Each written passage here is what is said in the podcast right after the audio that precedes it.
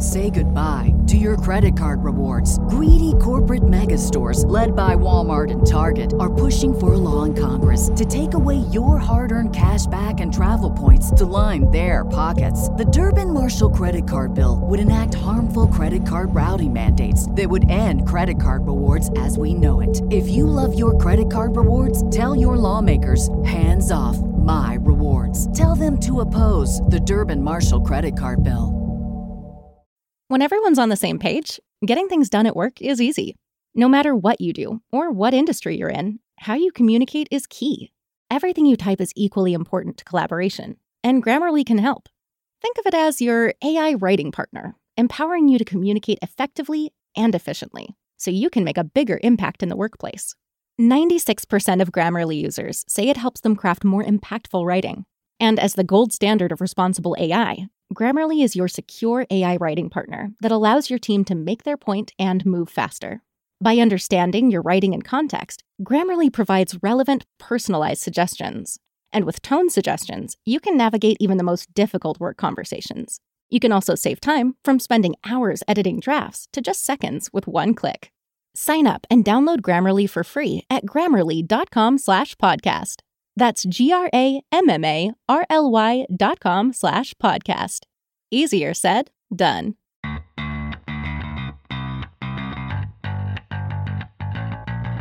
Coming to you live from downtown Detroit, this is Benzinga's Pre-Market Prep with your host, Joel Elconin. This is a volatile puppy here, isn't it? And Dennis Dick. I've bidding a penny. I will buy the stock for a penny.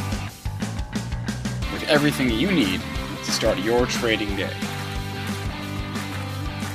Good morning, everybody. Welcome to this Tuesday edition of Benzinga's pre-market prep. Spencer Israel, Joel Elconin, Dennis Dick with you. And what is a relatively quiet morning? We are back up. If you recall, we we sold off hard into the close yesterday. We're we're sort of back up here this morning. So I guess that's notable. Um, got a couple of headlines on our radar. We talked about SPACs for the last 10 minutes, but I mean, we could talk about SPACs every day. Uh, Apple is in the news. Uh, Penn National Gaming is in the news. Best Buy had a headline. Moderna uh, is in the news. So uh, we, we want to talk those. We want to talk video game stocks that just keep on running. I want to get to those as well. Our guest today is Nic Chahine. He's the author of Create Income with Option Spreads. He'll be on at 8.35. We'll get to some questions from our chat later in the show. Before I throw it to Joel, I want to remind you all to hit that like button, show us some love. We appreciate all the likes on YouTube. And now I will throw it to Joel, and Joel will recap for us how exactly we have bounced back here in the pre-market trading session. Good morning, Joel. Uh, good morning, Spencer. Uh, we kissed uh, yesterday's low a little bit after midnight. 37 and a half was your low for yesterday. You hit 36 and a quarter, and the buy the dippers came in. Uh, we're up 23 and a half handles, 23, 3, 23. 3,668.50. That's your pre market high. There's a nice target for you, but that's only five points away. Uh, all time closing high, uh, 36.93. Crude's into green by 17 cents at 47.16. Gold in between 18 and 1900 here, up 1560 at uh, 1847.90.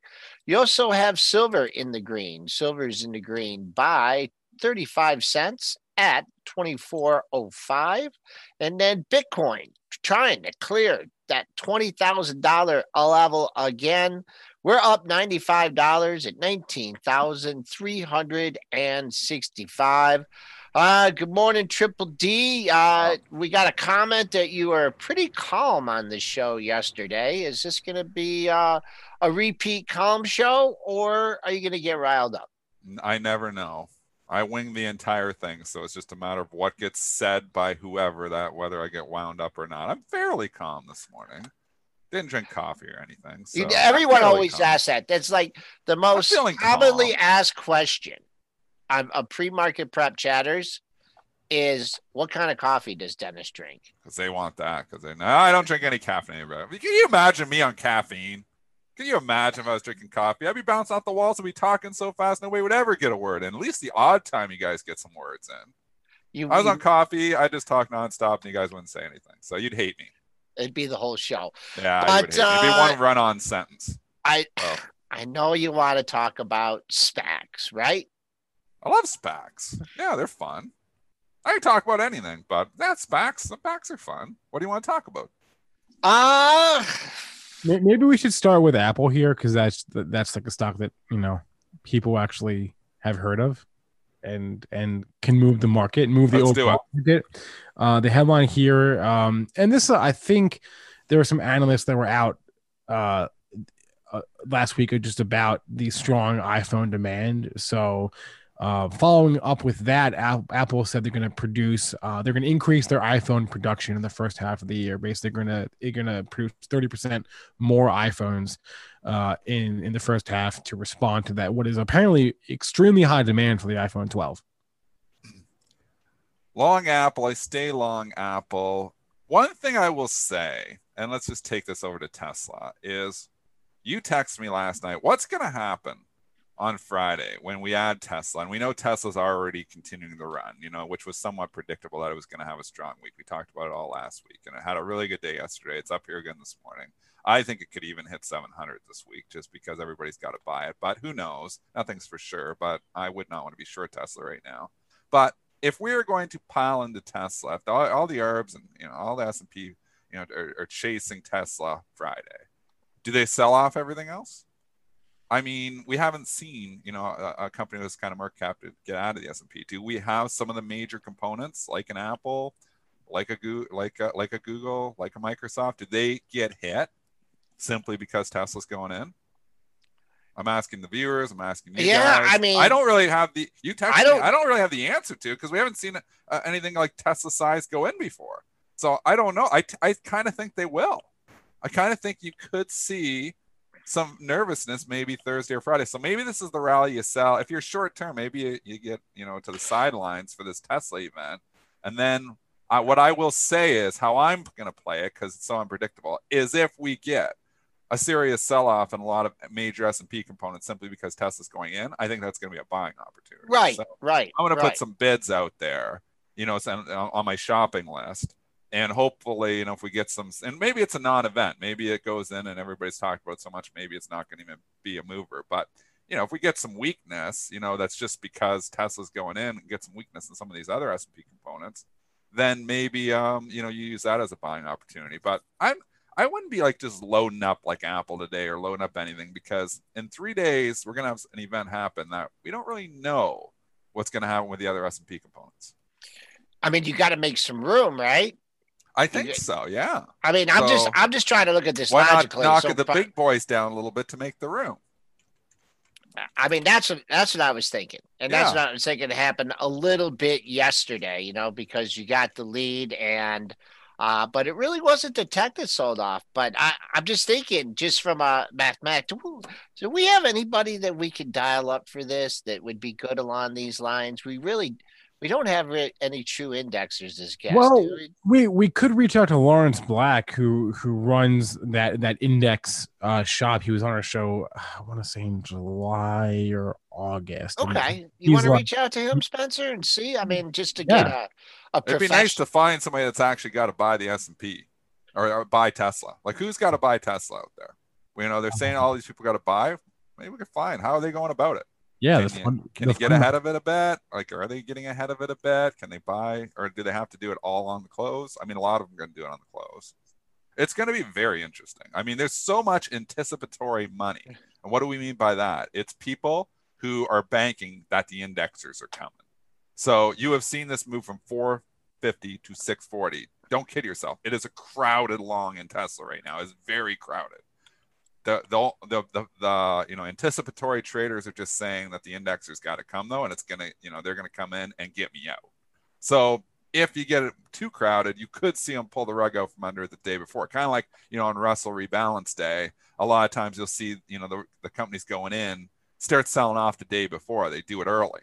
So could it, you know, do it early? And that's why I've said all along. I think Tesla tops out, but I think it tops out either the day before, the day of, or the day after. I'm not sure when they're going to pull the rug out from under it, but there's a lot of people who are along this just for those indexers, and those indexers don't come as big as you think they're going to come. Then you're going to see the stock have a wicked sell-off instead. So it's not just a slam dunk that it's going to 700. I think it's going higher. I think it's making new highs. Uh, I would probably, if I was in it, I'd probably want to get out a couple days early, like maybe tomorrow, you know, if it starts going 670, 680. I don't know if I'd stick around for the fireworks long Yeah. because it's not, nec- it doesn't necessarily have to do anything. It's going to be one day interesting day. Just talking about Apple here and um, that 125 to 126 area. I mean, you're two, you're up two bucks today because of the sell off yesterday. Uh, that that after the uh, September tech wreck, it got back up to that area. You got back up to that area again last week, and then you guys know I'm just going to give you that price is going to drive you crazy, but. Uh, the pre-split closing price that was on August 8. Obviously, Apple is or Tesla's uh, far performed uh, since then, primarily because of getting added to the index. But on that Friday in August, before it was uh, added, it closed at 124.81. So I've just been keeping that 125 level. If it gets back up here, here if you're selling, it's, it's kind of no man's land. But uh, that's that's a look at Apple. Major resistance there. While we're on the topic of index rebalances, uh, you know the Nasdaq 100 only rebalances once a year, and that's coming up here on the 21st. So they they announced, think it was yesterday. Yeah, it was yesterday. Yesterday morning. Um, so Peloton is in the Nas the, the queues. They're to do that on the Friday night too. It's effective on the 21st. So I mean, it's going to be on the Friday night as well. Yep. Holy, they loaded up. I'm going to tell you one thing I'm going to promise you is there is going to be some absolutely incredible moves on Friday the 18th. There is going to be some incredible moves. Picking the direction is still a little bit unknown. You would logically think Tesla's going to go up and the S&P stocks are going to go down, but like I said, they could pull the rug out from under and do the trade backwards. I've seen it happen and Russell rebalance. You, and, and you know those indexers got to come in and buy those stocks too. And sometimes they've done it the day before, or it's just too crowded. But I mean, now you got a Nasdaq rebalance too, so that's going to throw out Apple and Google and probably a lot of the other guns as well. Very interesting day it's going to be. I'm going to be playing the fade trade that day, meaning into the close. I will be fading moves. So if you start seeing a wicked sell-off end of the day, Apple loses three or four bucks, I'll probably be buying it on the close the way you play that is if you if you have access to it, and uh, if you see your discount retail broker, you might not have access to those orders, which is why you know free trading kind of get what you pay for. But it's the LOC or limit on close. I put a limit on close order out there, and it says fill me on the close at this price, at my price, or kill the order. So I don't get filled ahead of time. So if you see the stock crashing, if you have a, a, a an order to buy a stock, let's say I put an Apple, you know, limit on close order out there at like 120 and it starts going down to 118 117 i'm not filled yet i'm not filled till the close so if it prints 116 on the close i get 116 not 120 because i put it limit on close so i'm going to get whatever the closing print is if it's below where my limit price is that's the limit on close order i use that order every single day multiple times it's the way i participate in the close I'm, if, I'm, if i'm liking a stock for a story and i want to buy it on the close i use the loc a lot of traders use market on close. You can use those too. That gets you in no matter what. I never like writing a blank check though, so that's why I don't use market on order, close orders. I use limit on close. That's how I'm going to be playing Friday. It's fading using LOC orders. No, it does kind of like your your overall strategies. I mean, you you know sometimes if you have a, a catalyst and anticipate anticipate you know That's a big word, anticipatory. anticipatory event, you know, like earnings or something. But this, you're like, take her up, take her down. You know, come to Papa instead Yeah, of. I'll yeah. fade it. I'll fade the movie either way. And what I've said for years to to traders in our firm and also on this show is when you have moves in stocks that are purely based on you know a rebalance like order flow reasons nothing to do with the companies those moves often get retraced. It's not all the time. Nothing works 100% of the time but they often do. So again you know that's why i look at that as an opportunity where okay we're going to sell all these stocks potentially off or buy you know tesla just because it's getting added. And will i fade tesla? You know people are asking me i'm going to short tesla i don't know yet. I uh, it depends what it does. It's going to be interesting. I might i might get down to it. I won't get crazy size in tesla because it's going to have some wicked moves but will i fade the close on tesla? Maybe That's and, also, I mean, uh, one thing that's kept me, you know, following Tesla is I same thing as with Apple. You know, where was that that close uh, after the split, right? And Tesla was way down there because they've had several other other catalysts. And uh, I actually wrongly thought Apple might outperform Tesla after the split, but that couldn't have been more wrong. That uh, man, that pre-split uh, close in Tesla, holy macro, that was way down. Oh, I don't even want to look. I'm gonna get sick. 290.54. Wow. Yeah, but after that, so oh, the catalyst. but but but it also so you're talking after it split though. After it split, it sold off. We topped out that day after the split, like a Maybe day I'm looking later. at the wrong day.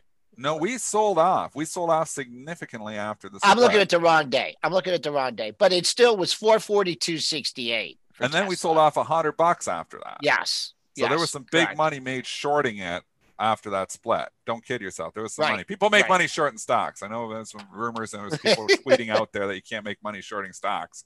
I make money shorting stocks, you know. And I was talking to, you know, my buddy Krishna there. Give you a shout out. He listens to the show sometimes. Seven points, and he's like, he says he makes, and, and he's a great trader. And he says about 75% of his money comes from the short side. So there is money to be made shorting stocks. I don't advise retail and newer traders to even touch it. But like I say, I trade market neutral. If I'm going to be, if, if let's say set up a hypothetical situation, let's just say they sell off a lot of S&P stocks, major components on Friday at the close, and I get long a whole pile, you know, of S&P stocks. What am I going to do? I'm going to be selling SPY against it because I need to hedge myself out. I need to get rid of that market risk. So, like I've said, I trade, and people don't understand why I would ever do that. I trade market neutral in my overnight and day trading portfolios. I'm always hedged. That, what am I trying to do? I'm trying to reduce overall market risk. So, the market tanks overnight, I'm okay. Market rallies huge overnight, I'm okay. It depends on how your hedges are, so it doesn't always work out perfectly. But overall, you know, during March, this is how you know I you know perform because you know I'm hedged. I'm not just flat out long and the market falls 5%, I lose 5% of my money. And my long term portfolio would be that way because my long term portfolio is long only. But on my swing trades, usually I try to hedge them out. And my day trades, I might be biased in swings sometimes, but my day trades, overnight portfolios, I am hedged. I am shorting some stocks. And if I've got a whole bunch of longs, I'll short SPY against it then. Or, you know, I'll short Qs if it's a bunch of tech longs. So I do that to smooth my earnings curve because I like to be consistent. Because if you didn't, you know, if you were, if you had the greatest te- technical setups and all of a sudden the market tanks, it doesn't matter what your technical setup because the market got slammed and you're losing money. Well, I can have a great technical setup. If that stock stays flat and the market goes down 1%, I made 1%. So that's why, you know, I do market neutral hedging. And most of the traders at Bright Trading do it that way too. I think most of your prop firms are very respective to market risk. And if they're trying to extract alpha from an individual strategy, they're, you know, often doing different hedges to, you know, cleanly extract that alpha and smooth their earnings curve. Uh, can I finish going through the names for the Nasdaq rebalance because I, I think it, it could Please. be worth watching on Friday. Uh, so you've got Peloton is in, Atlassian, which is Team, they're in. Okta, OKTA, they're in. Marvell Technology, MRVL, they're in. Match.com or Match Group is in, and American Electric Power, AEP, they're all in. This is into the 100, Yep, this is into the in- into the queues. And then who's out? Uh, All right, Biomarin. you gotta you gotta go through the list one more Yeah, time. Spencer, Flora. go a I'm little rating it all slower. down. Okay, I'll go slow. QQQN. Yeah, Yep. just pause for it. Take a this is important because if you're trading these stocks, even if you're not an Ur- index arbor, to, to understand that if they are going in or out, there's going to be some wicked moves on on Friday, and maybe that gets you to a target. Maybe that gets you out of something or into something. You know, maybe there's some buying pressure that'll get you out of your stock, your swing trade long. So even understanding how the arbitrage works can help you with your swing trading, even if you're not index arbor. So give them to us Okay, one more time. who's who's in the the queues starting uh, as of Monday, as of the So this is going to be Friday at the close when these are going to go in. reflected as of Monday morning. Yeah, Pel- Peloton is in. yeah, Atlassian team is in. yeah. Okta or Okta, OKTA, they're Yeah. in. Uh, Marvell Technology Group, MRVL, Yeah. Match Group is in, yeah. and American Electric Power, AEP, they're all in. I love how they put the utility stock in. Like the Qs, everybody thinks it's all tech stocks, and it's Yeah, like I 25 non-tech stocks in there. So who's out as a result of that? You've got Ulta Beauty is out. Kicked Ulta out. Oh, eh? they kicked out, though, huh? You, you got take tough. take two, which is running. Maybe we should talk about that. Take two is out. They kicked my take two out. Why would they do that? You've got a media company, Liberty Global, LBTYA. There's actually two tickers, but Too many symbols. too many symbols. okay. Uh, Expedia is out. it violated the four ticker symbol limit. Next, C- Citrix, CTXS is out. Apple components. That's probably up today because Apple. And Biomarin, Citrix, yeah. And, uh, oh, BMRN. Biomarin, BMRN. That's the last one. You got Those six, are out. Six in, six out. I love that. Okay, this is information that we give you here on Benzinga's pre-market prep that you will never hear on CNBC. Because you know what? CNBC's got to attract the masses and they're attracting their fundamental, you know, valuation matters. We're talking trading. We're talking trading. We're talking what's going to move on Friday. You know, we're telling you the movers before the movers happen. I'm not giving you the direction here because sometimes these things, like I said, they pull out. But let's just take a look at some charts here. Is there some movement here on these stocks that are going in and going out? I mean, everything's kind of been moving up in the NASDAQ. So Match went the other way yesterday. But Ulta's has been hanging out. Take Two's been running. The video gamers have just been on fire. Although I wonder if that was uh, that Take Two, that little sneak over 200 and then tanking underneath it. You wonder if that didn't uh, put a short term top in there yesterday, upside capitulation. What are your thoughts on these stocks, Joel? Oh man, I mean, some were right. I mean, going back to your statement about you know the effects of these stocks, the trends. I mean, maybe it'll reverse a little bit the ones that are coming out, but man, it's it's a lot of math, and I I think I'll just go with it. whatever the trend was prior. If you get a reversal in that trend, you know, look where it closes, where look where the levels is, and look for the reverse on it. I mean, that's uh you know, I don't have any. I mean, some of them have, uh, most of them had pretty nice looking charts. So if they're getting kicked out, there may be an opportunity to buy the dip in them. Well, I mentioned take two. If you, oh, Yeah, wow. That's well, you don't have that's it's TTW. Yeah, I mean I'm still long it, full disclosure. it's been running. They've Yeah. all been. I, What a I, I'm weird lucky I'm not looking at this thing. I would have probably sold it. That's in the long term portfolio. I thought it was like a 180. I didn't know that 200 yesterday. I probably would have sold it. Lucky I don't look at my long term portfolio. It's so so AIV's getting kicked out of the S and P, right, Spencer? Did you? Yeah, mention that everybody's one? talking about AIV. Uh, this Eh, is uh, eh, this is not down 84%. I don't believe this is actually a spinoff. They, yeah, they they they're spinning off their apartment income uh uh unit. So there's now it's now spinning off into there's AIV and AIM are the two tickers. Just What the new, what is the new symbol? so they're spinning off their new unit. Uh, it's going to be AIM as in Mary. A- AIM. AI. Yeah, that's, AIM or AI? Because that's a different stock. That's AIM Immunotech. Oh, uh, wait, hold on. They, uh, no, AIV is uh, spinning off its business. I'm reading from the PR. AIRC. AIRC. So you add up the two Okay. prices. Yeah. So everybody on Twitter, and I mean it is littered with people. Oh my goodness, AIV's down 80%. What's going on? Not. Free markets prep. It's not down 80%. It is now you own AIRC as well as AIV. So you add up those two prices, $6.10 plus AIRC, I'm assuming you got, and you got $36. You're actually up money today here in AIV. It's up about a buck when you add those two up. So it's not down 85%, it's actually up a buck. Sorry, shorts. I know if anybody was short this, they got excited. They thought Tesla had knocked AIV's market cap down 85%. Sorry to disappoint. They did not. If you were short the stock, you now are short AIRC at 34.47. Actually, I don't have the close on it, so I'm not even sure about that price. They didn't give me a, a close on where, where that AIRC is open. It's just trading for the first time today, though. Um, okay, we do have an M&A deal. I want to um, run through real fast. P- every day we have one. Nah, it didn't seem like we had one for for a while there, but we now we had a few yesterday, and then Well, one. yeah. Eli Lilly is entering the uh, genomics uh, space. They are uh, acquiring uh, Prevail Therapeutics. PRVL is the ticker there. They're getting acquired for twenty two fifty a share in Mm. cash. Uh, plus, there's a contingent uh, value, uh, so it could be worth up to four dollars per share um, extra. So you're talking could be worth up to twenty six fifty, but for now it's twenty two fifty a share in cash. That's what Eli Lilly is, is paying for PRVL. I tried looking for other. It's a very small company. I was trying to find other gene editing plays, and I I, I couldn't really. They must like this deal, Joel. It's up four bucks. Did Lilly Lilly had some uh, other news though too, didn't they? I thought I thought I saw something else this morning. They have some guidance. Uh, there may have been some guidance. Let me check. I thought I saw something else fly by. No, I'm not. Oh, they you know you know what it was? They they announced a dividend raise uh, last night, Oh, and and they gave guy they updated their guidance. They did do guidance. Okay. It was a slight guidance raise. Um, looking for the numbers here. Uh, da, da, da, da. I don't know about Lilly. What do Yeah, you think what here, a- This is a a weird- tough one. Well, if you if you go with like uh, the bottom here, I don't even know what you call this here, island bottom with a gap up.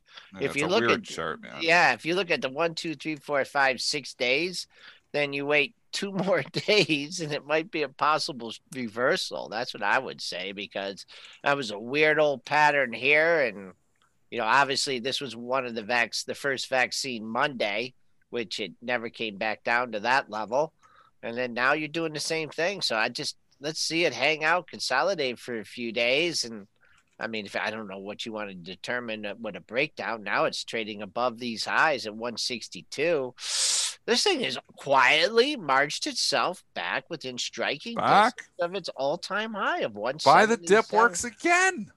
Yeah, Just buy the dip. They might be on to something here. It worked again. It worked again. But that I for Lilly to trade like that too, that's just a really, really, I mean, strange pattern for that. Trading up four bucks. Whew, I don't know. Depends what your take your targets is if you, if you got it. I'd say the next two three days could be real, real important for this issue. Yeah, wait, if I can just go back to the numbers there on Lilly for a second. They raised their dividend from 74 cents to 84 cents a share, and they raised their guidance, their full year EPS guidance. Um, it's now in the mid seven dollar range versus a seven dollar thirty two cent estimate. And they're Are selling they working on anything? Um, They have COVID drug vaccine? Yeah, COVID. They do. I, Yeah. I believe they do. I remember them talking about it before. Well, We anyway, all have something cooking on that. Hey, speaking of that, we should probably talk uh, Moderna. The AdCom meeting, the advisory committee meeting, is scheduled for Thursday. So Yeah. the FDA dropped some documents this morning, essentially saying that, I mean, we all know what's coming, right? We all know this vaccine is going to get approved. It would be a, a huge shock, I think, if this didn't get approved. But the FDA is saying in these documents this morning that the the two dose Moderna vaccination is highly effective in preventing the vaccine, uh, preventing the virus. So we know this is coming. Uh, I want to look at Moderna and then I want to look at Pfizer and and BioNTech yesterday because those things just sold off. So sell the news. Sell the news. Oh, yeah. Pfizer got hammered yesterday. I mean, too much good news was priced into it. It was, you know, obviously we know it's not a game changer for the company's bottom line, but yeah, got a lot of No, but it's a game on changer for like humanity. That's it. So, but humanity doesn't pay, unfortunately, for Pfizer. So that's why obviously stock's coming back down. I mean, I think Moderna eventually sells off too. Does it get the approval? Does it get the initial pop and then sell off? Maybe. I mean, it means more to Moderna than it does to Pfizer. So you're kind of comparing apples and oranges because Pfizer is a huge conglomerate where it's, you know, got so much money, you know, doing so many different things. Where this is Moderna, this is, you know, and Novavax. These are not necessarily one trick ponies, but there's not a lot of tricks in the bag. So that's very important for these companies. Could get the lift up. I tend to think it'll be a sell the news event. So if it does get a, a, a rip higher when it actually gets the formal approval, is that what you're saying could come Thursday? Is like the formal like No. vaccine approval? No, no, no, no, just the recommendation. Um, Just the re- but then that follows. So you get the recommendation, and then a couple days later the approval. It's going to come. I mean, the nine ninety four percent, it's going to get approved. So is there a run up ahead of that? Maybe, maybe it gets the gap up on the approval, and then I think you, i think if I was in it, I'd be selling after. You know, I, I maybe they get a couple days here, and then if it gaps up on the approval, I think it's a ring the register moment. Uh, t- in the pre-market, uh, to stop dead in its tracks at 160.33, did that in two, two different brackets, and now you backed off three bucks from that. So that's a good level. And then on the daily charts, there's a double top at 163.75 from the last two sessions. So looks like you're building up some overhead resistance. And Wait, never mind. Sorry, that was. I thought we lost your mic there, but that was my fault. He's My good. fault. okay, I hear him. You're allowed to make a fight, make a mistake every once in a while. We do all the time. Uh, but that's it. And then coming back on the downside, I guess if you want to try and pick this up on the cheap, I mean, just based on the trading action from yesterday and where it's trading today, you're closed 155.07. Be uh, on a pullback here. May find some buyers at that area. All right. Uh, about 8.30, we'll have Nic Chahine join us in a few minutes. You want to talk the SPAC of the day? Or I want to go back. Everybody's asking me about this. You know, people don't understand this VERU. hedging stuff. I had a Oh, whole bunch okay. of questions flying at me, and they wanted to talk more about the hedging. Um, people are saying, "How do you delta hedge? What do you do?" I just dollar dollar hedging. You know, like it does. It's not a perfect science. I just don't want to be long a couple million dollars worth of stock in my overnight portfolio, and all of a sudden the market pukes, and you know I get hammered. So that's how I'm taking away. You know, I'm, I'm eliminating the possibility of a bad market day. I mean, would I make more money in an uptape and I'm biased long by not being hedged? Probably. But again, what I'm trying to do is smooth my earnings curve. And then some other people are saying, how do you make money if you're market neutral? Well, it's down to your stock selection. You know, you're not, you know, you're all about, I'm about extracting alpha from my stock selection, not about extracting alpha from an up tape. So when I'm trading market neutral, it is perfectly, you know, I'm not benefiting from an up tape at all, where, you know, the market's up 80%. I'm benefiting my long term portfolio, but with IWM going up 20% in November, I wasn't trying to call the IWM up 20% in November. I'm trying to call individual stocks that I think are going to outperform.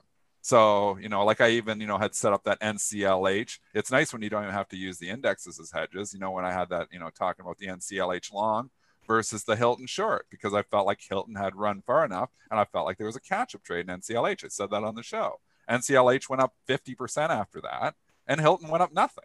So there's money to be made right there. You know, that's just a stock versus stock hedge, a, classic pairs trade. Even though the two stocks, you know, really aren't related, they are related in this whole reopening a trade. But when you're when you're putting on the, the market hedges, you're just taking away and eliminating any overnight market risk. So in this tape, if I was biased long the whole time, yes, I would be, you know, performing well. But I'll tell you, a lot of times I'm biased short.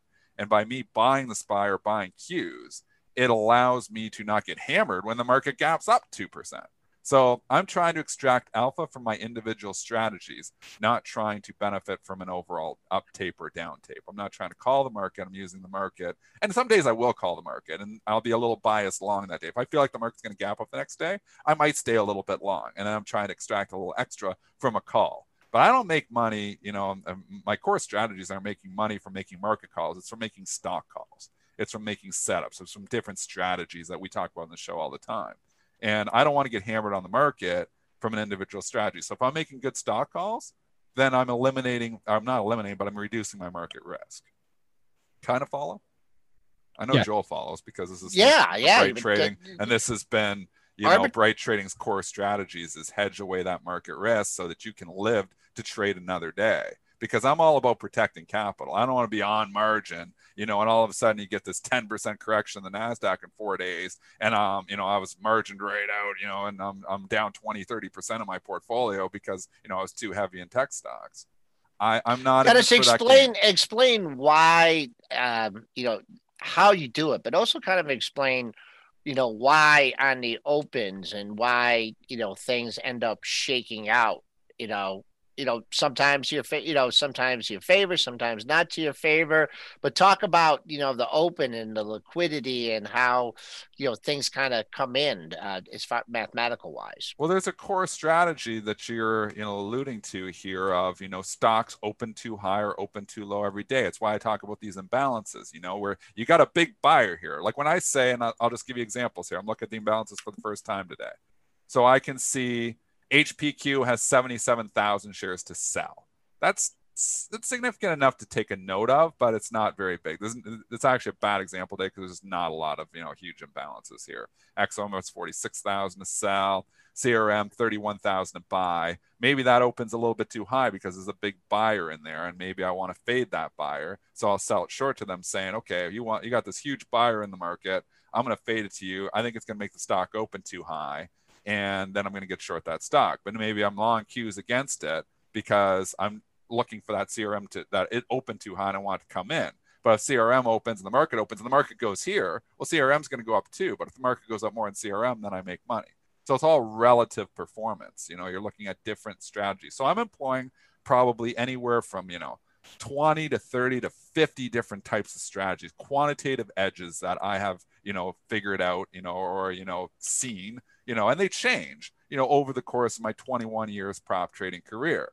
And uh, when I'm employing those strategies, I'm, you know, that's where I'm trying to extract the alpha from. So then I, again, I just don't want that overall market risk. Like, let's just say hypothetically, you know, like on Friday, everything sells off and I get long millions of dollars worth of stock. Well, I don't want that overnight risk. So I'm going to hedge it out with the market because I don't want to be long a whole pile of, of uh, you know, a whole, a whole bunch of stocks. And then the market tanks. I don't know what the market's going to do. Maybe the market goes down on Monday and I get hammered.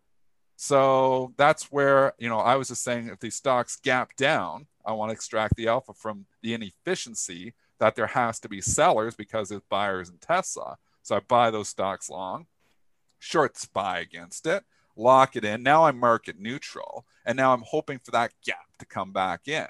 I'm not worried about, you know, if I just buy here, market goes up, okay, I make money. Market goes down, I make money. But I'm not a genius for that. I'm not, you know, extracting any alpha from that. I'm just benefiting from the up tape or the down tape. But when you go like this, stocks gap down, I want to lock it in with SPY like that. I'm looking for that gap to fill. And that's all alpha generation. Like I'm not, you know, extracting any, you know, of the market movement. It's all alpha. And that's what the, I mean, there's a website, Seeking Alpha. That's what I do. I seek alpha. I'm looking for alpha all the time. I'm not trying to make money off of an uptape. I'm trying to make money by picking stocks.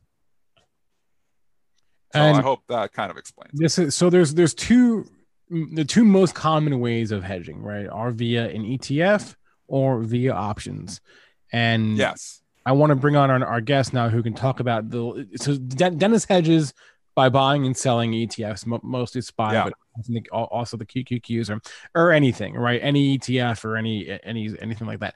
Uh, our guest Nic Chahine, he's the author of Create Income with Option Spreads. He hedges via options. Nick, good morning. Good morning to you. Good conversation. Boy, yeah, that like was that? Uh, that, that you had a lot to say there. I kind of like fell asleep in the middle a little bit. I need more coffee. I need more coffee now. My eyes rolled back and my, you didn't like that? You don't like hedging? You're a hedger no, too. I liked I liked your enthusiasm. You so you like to hedge though. I, I it's it's all about um, getting an edge, and you seek something because you have an edge because of your expertise. So that's the important part. So you're not willy nilly doing something. Whatever you're doing is just um, you're you're first of all you have a system second of all you have the knowledge to get an edge at least in your head and then you put it into practice and then you take it off when you're wrong and that's what most people on retail miss. They they go by gut by feel. They don't have a process. And i think that's where the big disconnect is with somebody who because some between somebody who does it professionally and somebody who's just trying to get into it like when you're, and this is you hedge yourself too, though, Nick. Like a lot of times, even when you're writing yes. puts, unless you're really convicted, you'll buy a lower put just in case. Yeah. The shit hits the fan. You're always right. one of those, and that's why I, you know, I have so much respect for the way you trade because a lot of people, you know, and you need balance. In, yeah. So uh, not everything is directed one way because you have one bad day or one wrong day, I should say, bad or good depends on your position. So if everything long all the time, you get one bad day and in options it could be a 40% haircut to your portfolio in one bad in one bad day if you've got nothing but calls and they're all shorter term and they're all to tech stocks you get one bad tech day you remember the minus 4% tech days we used to get I mean, some ugly ones in there. That would decimate a an all options portfolio that buys and hopes for a rally.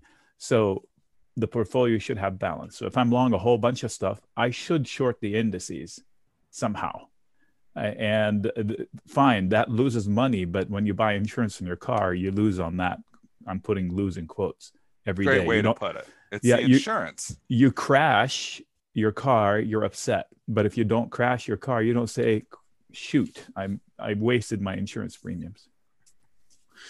and that's what it is. I mean, that's what hedging really is. It's the insurance against, you know, adverse market movements. So, and like you, you do long, you do short, you go calls, you go puts, you know, you're all over the place. So maybe sometimes in your strategy, you're naturally hedged because you got some bearish bets and you got some bullish bets. But would you sit there with just all bullish bets, you know, all Absolutely the time? not. No. Absolutely not, he says. So there you go. And I mean, that's the one problem where you know get a lot of newer traders, they only put on bullish bets. So they're very dependent on an up tape. And it's been awesome.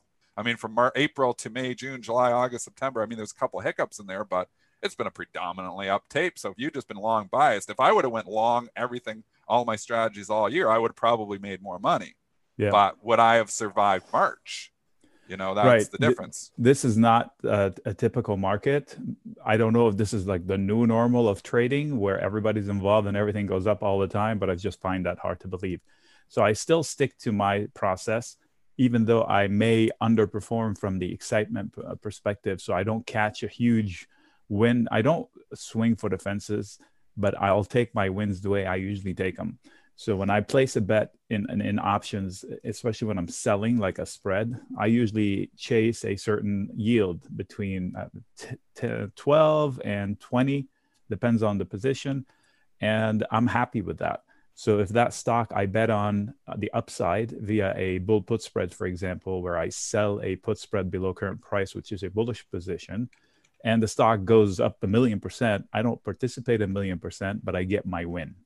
So I should be happy with that. And if I see the upside potential, I may marry it in in two ways. I'll do the bull put spread, and I'll buy a uh, a, bull call spread, which I've done uh, recently in on several occasions. So it has worked out. I did it with, uh, believe it or not, Palantir. Um, new stock to me, but I found the fans to be incredible. So I was like, I'm betting on the fans, and and it was a a good bet that way. So. Um, I'm expanding my horizons with regards to tickers, but I'm not changing my method of trading. Speaking of tickers, you were requesting and other people were requesting. We do. We used to do this with Nick. We'd give him a ticker. Oh. He'd give us a chart in 30 seconds, and they talk about it, and we just bang out tickers at him. And I'm going to do it with you now. I'm going to fly through some of these tickers with you. We want to get your thoughts. We're going to do it fast. So throw your tickers out to Nick right now in the chat, and we will try to get to them. We're doing a quick five minute ticker time. We'll try to do 10 stocks in five minutes with Nick. Here we Oh, go. I'm going to give the first one. I'm What gonna about uh, Spencer? Are you gonna? Are, are we gonna? I got him up. Yep, I'm ready. You want time? Put the clock. We should put the clock on them. Anyways, the no, tickers are starting to come I'm, out. ready- I'm ready to pull the trucks up. Here we go. Here they go. They're coming out fast now. We're gonna go Neil. NIO's the first one. And I. I'm oh, he's I'm loaded. short. He's I'm loaded. short. That was quick. He's on the next one. He's, short. loaded. He's loaded up on this one. I okay, it's you. only Nick. I, am I'm it's only not. I'm, Nick. I'm not. I'm not loaded up short. I am you short. can give tickers. You can't give commentary. I'm oh, okay. I'm short because I wanted to be short, and my short position is green, but I didn't close it, and it's small, and it's to next year. And I'm not shorting the company. I'm just shorting the price action period. That's it.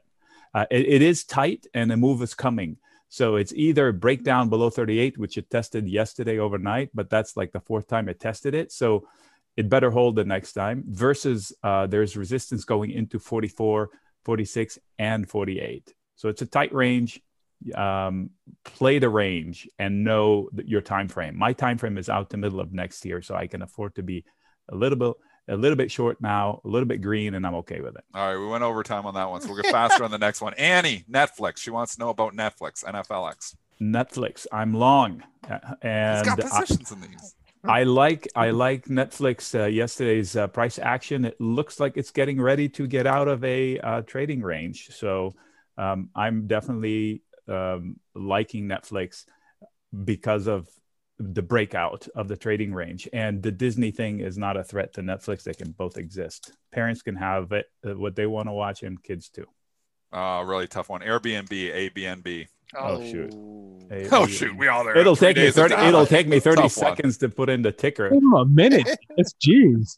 a rough, rough, uh, rough ticker to type in doesn't roll off the tongues. Okay, so a huge pivot level is at 136 to, to 132 clearly, and it's not a lot of ticks. So I don't know if it's reliable enough for me to trade it. I'm, I'm sure I'm not going to trade it.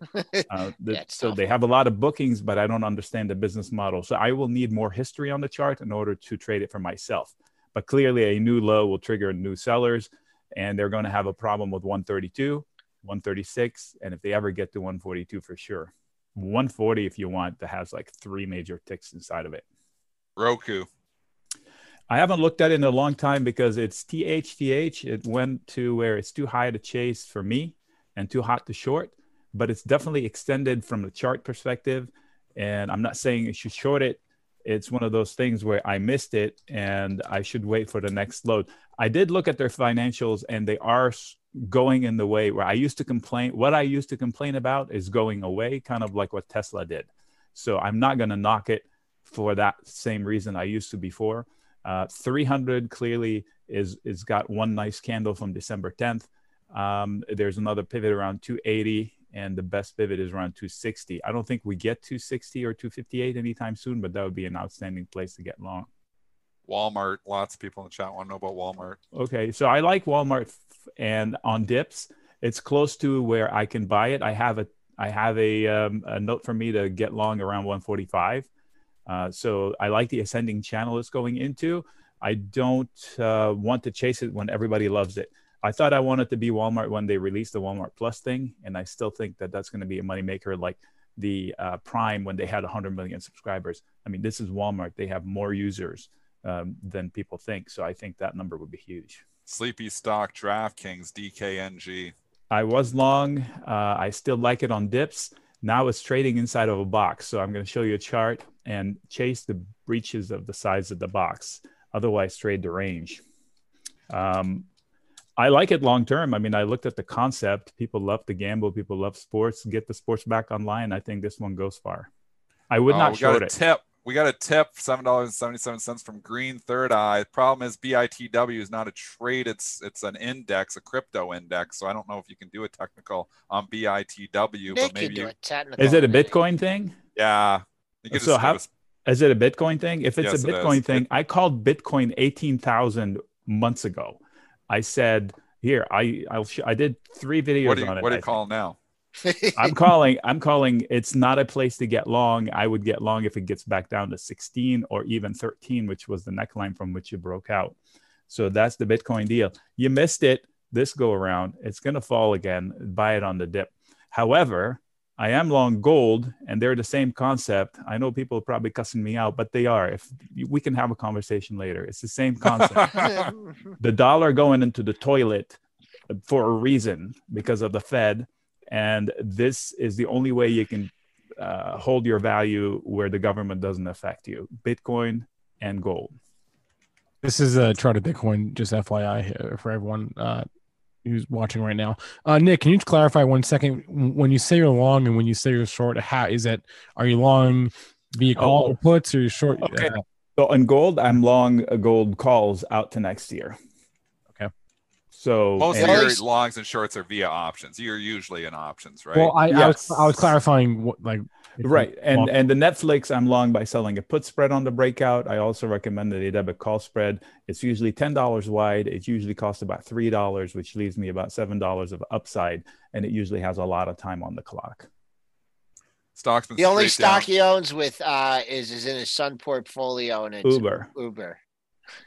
Straight down for six days here. Snow, S N O W. Um, we're talking about a stock that a blow off top of 429 a week ago. It's now 314, so it's been hammered. S N O W is a time to buy the dip in S N O W. okay so i'm going to uh, draw a line to the first day and there was a the high tick whatever it was 320 Yep. Yep. thereabouts and just ping off of that and, and another line would be slightly below it i mean right here it has a small pivot point. Uh, pivot, We're down 15 bucks in the pre market. Okay, too, so, so- it's 314 right now. okay all right Ooh. perfect so it's below that line so forget the right here comment so that's already gone there's Sold. an there's another tick of interest that was um, on 22nd of October, somewhere around 299, or let's call it Can we see charts on these, Joel? Y- Yes, I hold thought. Spencer you were doing them. I'm wa- We're I- doing charts. give. Nick a second to get the chart up, Yeah, and then yeah. we'll give him the chart. Yeah. I don't. I don't trade Woo! it. So We, wait, we are wait. so demanding here, Nick. yeah, are. wait. You know, I I I, missed. so I'm spending an hour with these guys. I was looking for. I was looking for my morning uh, wake up coffee. So here's my beef with. Uh, w- remember my beef with Zoom, uh, the price to sales. I don't mind the, the stock being expensive from a PE or losing money or whatever for growth companies. I don't mind it at all. My beef is how excited are the buyers when when somebody pays Snow over 200 years worth of sales in the current stock price. I know Jim Cramer has told us that we're idiots. We don't know how to do math, but because Snow does something different, I don't know what it was, but uh, it's 200 years worth of sales inside. So that's twice as expensive as Zoom was. Zoom just got a haircut on that on that front. So um, 200, it's too too rich for me. I don't know the company, but from a trading perspective, the base that served for that crazy earnings uh, spike is 288, 289. Ping off of that. How close to that you want to get? And I just wanted to clarify a comment from earlier when Dennis and Joel, uh, Dennis, Joel, and Nick are, are all talking about hedging they're talking about hedging their trades. You guys don't hedge your investments, right? No, I don't. I don't hedge my long-term portfolio. If you make so. an investment, you have. He's only thesis. got one. He's only got Uber long-term. if you make portfolio. an investment, if you make an investment, you you you make you have a thesis. If your thesis is correct, there's no need to get out. You just manage the size of it exactly. Eh, to see if it's still good for the overall portfolio yeah. most of the stuff I do is trading by definition because I sell puts on oversold stocks. I don't try to short um, other stocks. You know, the NIO short, I, I put short in quotes because buying a put spread or a put on a stock is not a hard level short. Uh, so I'm not picking a fight. I'm trying to gain some money out of a price action that's negative. So uh, yes, these are trades, and when I say get long, it depends. If somebody loves the stock and wants to get into it right, then they might find one of these levels as a good starting point. So if you if you love snow, if it gets closer to 290, 280, it makes for a good starting point based on the chart we're looking at now. The base above 260 is pretty strong.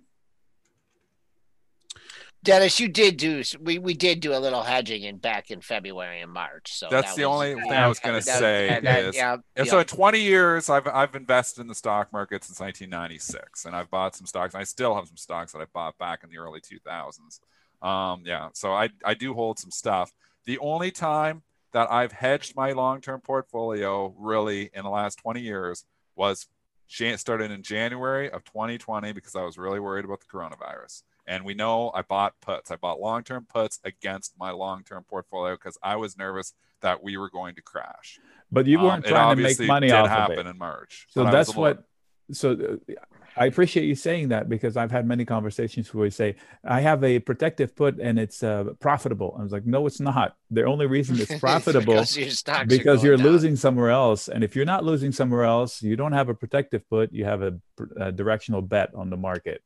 So make sure that you know what you're buying and you don't protect everything all the time.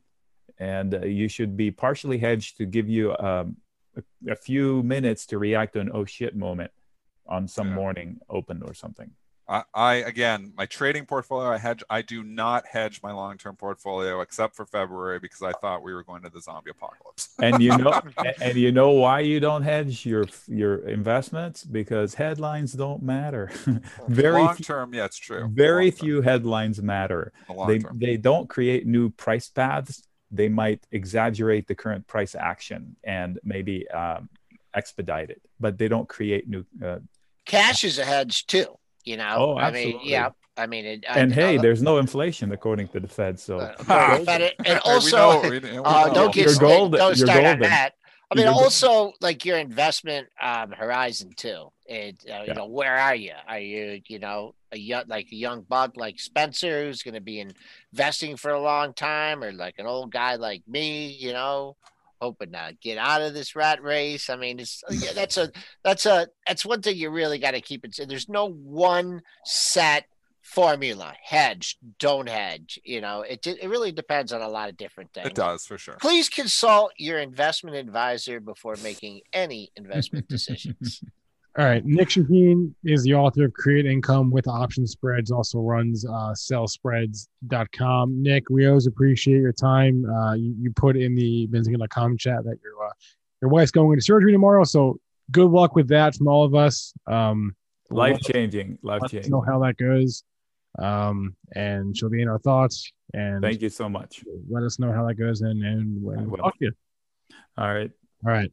All right, thanks, Nick. later. We'll talk to you soon. Thank you. All righty. Um, Just hanging out up here, folks. We're not we're not trying to give back uh, really any of these gains. Trading just three bucks off the high of the pre-market session. Everything just kind of holding up. Really, no no disasters out there that I that I could see. I mean, Dennis, maybe you'll be able to find one or two, but uh, There's always something moving. Um. Somebody was just asking, did I hedge back in 2007, 2008? No. You know why? And I just, I, I was of the opinion that no, I don't, you know, I just long biased. I actually thought it was going to get into an ugly period, but I did not hedge my long term portfolio. And I watched my long term portfolio get absolutely hammered. And that is why I was so nervous in 2020 when we were seeing what was happening in China in January, you know, and then February. And then obviously, you know, it came over here in March. Um, I just did not want to see my long term portfolio lose 60% of its value again. And that's what my long term investment portfolio did in 2008. It lost 60% of its value. And, you know, my trading was great. That was my best trading year ever.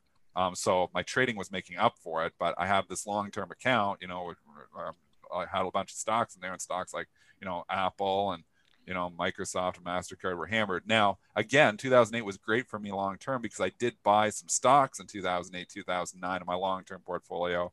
And those stocks made my investment portfolio, you know, because there was, you know, obviously everything got hammered. Some stocks were down 80, 90%. And obviously, you know, they've come back over the last 10 years. So, I mean, it, it, all depends like joe was saying your time horizon what you're doing are you listening to the show trying to get you know a good you know an investment idea or are you listening to the show for trading i think the majority of, of people listening to the show are traders they're active traders they're looking for edges i hedge my active trading i do not hedge my long-term portfolio you want to see this crazy chart uh, from, Yes. Gold, from Goldman of course Sachs? we do. From, this is from What do you want? this is from Goldman Sachs. No, no, I- I'm going to bring You it up. got it? Okay. Um, this is a chart of this is S&P 500 uh, front month futures going back to January 2016. The dark blue line is the re- nine regular trading hours, regular U.S. trading hours. The light blue line is overnight We've, trading. I've seen this one before. Yeah. Right, exactly. It just goes to show there's two different worlds out there, right? There's Yeah. the regular training session and there's the overnight training session. The story here probably is to just sell the open um um and, and buy the oh, I'm sorry, uh buy the close and sell the open. this is Um but pretty wild. this is exactly why i moved to overnight trading this is the this is the reason Yep. This is the reason because I traded intraday. When I started 1999, I only purely day traded 9:30 to 4, and I did that until about 2011. Yep. And then I started to adapt and said, "Look, you know, there are some major moves happening overnight here, um, I'm that I'm missing." And I was like, I make more money trading overnight than I do intraday. So I changed my hours, and we know I talk about that. I work from 7 a.m. to 10 and you know obviously do the show you know and, and during but you know and then i do the after hours session from 4 to 8 and the reason you know i do that and sometimes i'll get up in the middle of the night and trade earlier than that i used to trade at 4 a.m too as i like trading the stocks and the stocks open at 4 a.m uh, on arca and island or nasdaq it's called now it's old island i still call it island um, so this is showing you that there's huge alpha in trading overnight now i'm not saying everybody it's a different animal it's a lot harder to you know be trading. There's a lot more risk trading overnight. You got headline risk, you know, and I became a headline trader, which is another reason why obviously you know I um I, I've moved to overnight trading because it's not as many headlines that come out during the day. People wait for their news. I like trading the earnings calls. I like trading the sympathy, you know, and those don't come out till after four o'clock. So other reasons as well. But this is a great chart showing you that hey, you're just trading primarily intraday we really haven't gone far in the last you know um, three four years it's all been made overnight holding overnight so i mean in what year? In what year did we start? In what year did we start pre-market prep? 2013 i think Uh, was no. it around 2013 It, uh, right uh, there 2013 No, because uh, the Facebook IPO was in uh, uh, 2012, so I believe it was in late in 2011 uh, when we did that, and, and then we joined benzinga maybe in 2013 we, we were doing it Yeah. on our own for a while with our 50 uvu listeners. Well, it was first, I remember Uvu. right? We got a it was Dennis. terrible. You listen to our old our old media. Oh man we sucked Oh boy, we could We- not speak Can we find one of those? We still suck, maybe, but not as bad as we. Can you can you find because we used to have like the Mm-hmm. pictures, and then every time we would talk, We were only like the Please that our head would like if you were talking, your head would like go bloom bloom bloom bloom. Then if I was talking, it'd go bloom bloom bloom. And then we had we had that one guy in Indiana that listened to us. Remember his name? yeah. Um, Have you Kevin. heard from Kevin. Yeah. Have you Kevin would listen to us. Yeah, He, Kevin he was a dedicated listener. He was like one he of our, loved us. We had like 20 dedicated listeners, and Kevin was one of. He listened every day. he was our first listener. We got to get him on. We He is an interesting fellow. was around, but Kevin predates me, and and no, I don't Oh, he predated. When did you join us, Spencer? Uh, was- I know exactly when he joined us. October 2015. It was uh I was uh, getting ready to go to uh Israel and the day before I left or a week before I left Brianna said um I'm leaving. And uh Spencer went from the what customer service desk I was an intern. I was an intern. An intern you know, yeah a little bit of everything. A little bit of everything. and, and we were in the middle of the move and we were crammed into this little room remember that Right. and so spencer yeah spencer uh I, when i came back and started working with them, and i've gotten a lot of compliments from uh from spencer or for spencer and the other thing that i want to say is that um you know we're putting together our end of the year special right and if you just take the headlines from the spencer makes up from the show from the entire year, you will get a perspective on the markets like no one else. And there's some really funny ones in here. And uh, we're putting it together and we'll have it for you. I know Mitch is going to be working on it with me and Spencer, but man, Dennis, uh, whew, we got some good clips of you. Uh, um, when you came back from your trip, remember you did that trip like right before the the blank hit the fan. So we're working on it. We're gonna have it for you guys real, real soon. Dennis came Hi. back. Dennis, Dennis came back. He was wearing a mask on the show. I don't know if you know. I know he was. He was. We got a I'm lot. Of, telling you, I did not want to go on that trip. I wanted to get out of the trip. I had to hedge my portfolio. I was that nervous about the market. I was like, I didn't get on an airplane and fly somewhere. I'm going to die. I don't want to die. I'm not ready to die. It was in the end of February, and we were going to Jamaica. We were going with friends, and Laura's like, I think, uh, and then we're like, Am, are we ahead of it or not? Me and my wife were having the conversation. Go like, it's coming. Are we ahead of it or not? And then the world started imploding while I was down in Jamaica, and I'm like texting Joel, I'm calling Joel. I'm like, I'm so scared I'm gonna get stuck on this resort. Somebody's gonna end up with coronavirus. They're gonna lock down the resort and be stuck on Jamaica, and it isn't gonna be a fun place when I'm stuck in my hotel room. I was just picturing that cruise ship. And I'm like, man, I just want off of this. And anyways, you know what though? I was happy I went because I had to. get yeah, you were smart. it was like the calm right before the storm. We didn't get coronavirus, so we made it out there safe. And then I came back, and obviously the trading. you. FaceTime from your balcony and you showed the pool. There was Yeah. no one at the pool. No, it's so dead. And then they're like, then the, and the people at the resort were saying, why, you know, uh, like this is so quiet here. Is this? And like, no, this is seasonably. It was like sixty percent full only, and now obviously it would have been way dead a couple weeks later. But there was people not going on vacation back at the end of February because they're like, nah, a little bit nervous about this virus. Uh, All right. let's just do Sorry about more. that tangent. Let's do one more. Let's just do Penn P E N N before we go because this one ripped yesterday, and then they had news this morning. They're entering Maryland. This is essentially the news on on Penn this morning. Okay, They- let's do that one, and then we got a new listener, and I wanna I wanna help out the new listener. I'm still long Penn. Pull Picard. Um, I will. I- I'm sticking with it. I said I was going to 100, and then I spooked out and sold it. I rebought it at 63. I don't know if it's going to 100 or not, but I'm not betting against Dave Portnoy, so I'm still on. Um, I don't know if someone got called in yesterday or something, Dennis, because I don't know if there was some news or someone thought they had some news. or That rip in 80 to 84. Wow. Yeah. Blow off top, I mean, you temporary. I mean, you can say that, but if you're trading this or you're you're holding this long term, you want to see it stay above that former breakout level, kind of sneak below that. But just keep an eye on 7901. Uh, that was the old time closing high.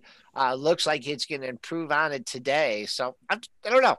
I think it's you can get back up to that 84, what 8469, but I think it's going to take a little bit of work. And then uh, someone new to just join the show, uh, asking about Inseego.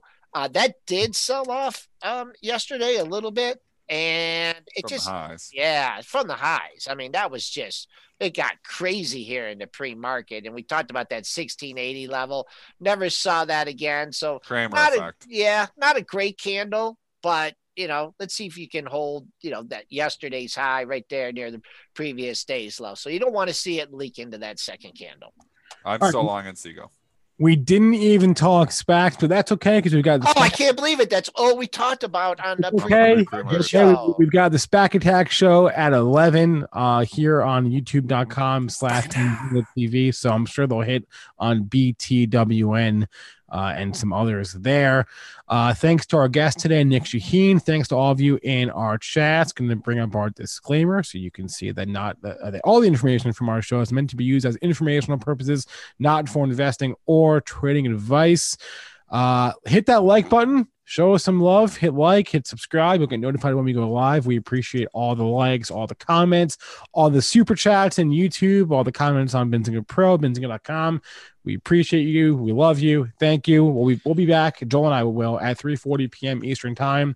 Until then, everyone have a good rest of your trading day and uh, good luck out there. It's a wild time.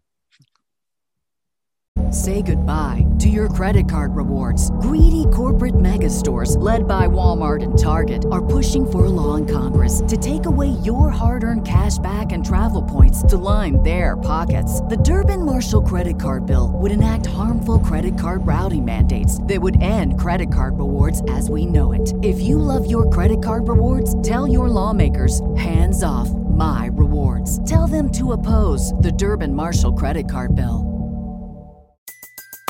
Everybody in your crew identifies as either Big Mac Burger, McNuggets, or McCrispy Sandwich. But you're the filet fish Sandwich all day. That crispy fish, that savory tartar sauce, that melty cheese, that pillowy bun. Yeah, you get it. Every time. And if you love the filet of fish, right now you can catch two of the classics you love for just $6. Limited time only. Price and participation may vary. Cannot be combined with any other offer. Single item at regular price. Ba-da-ba-ba-ba.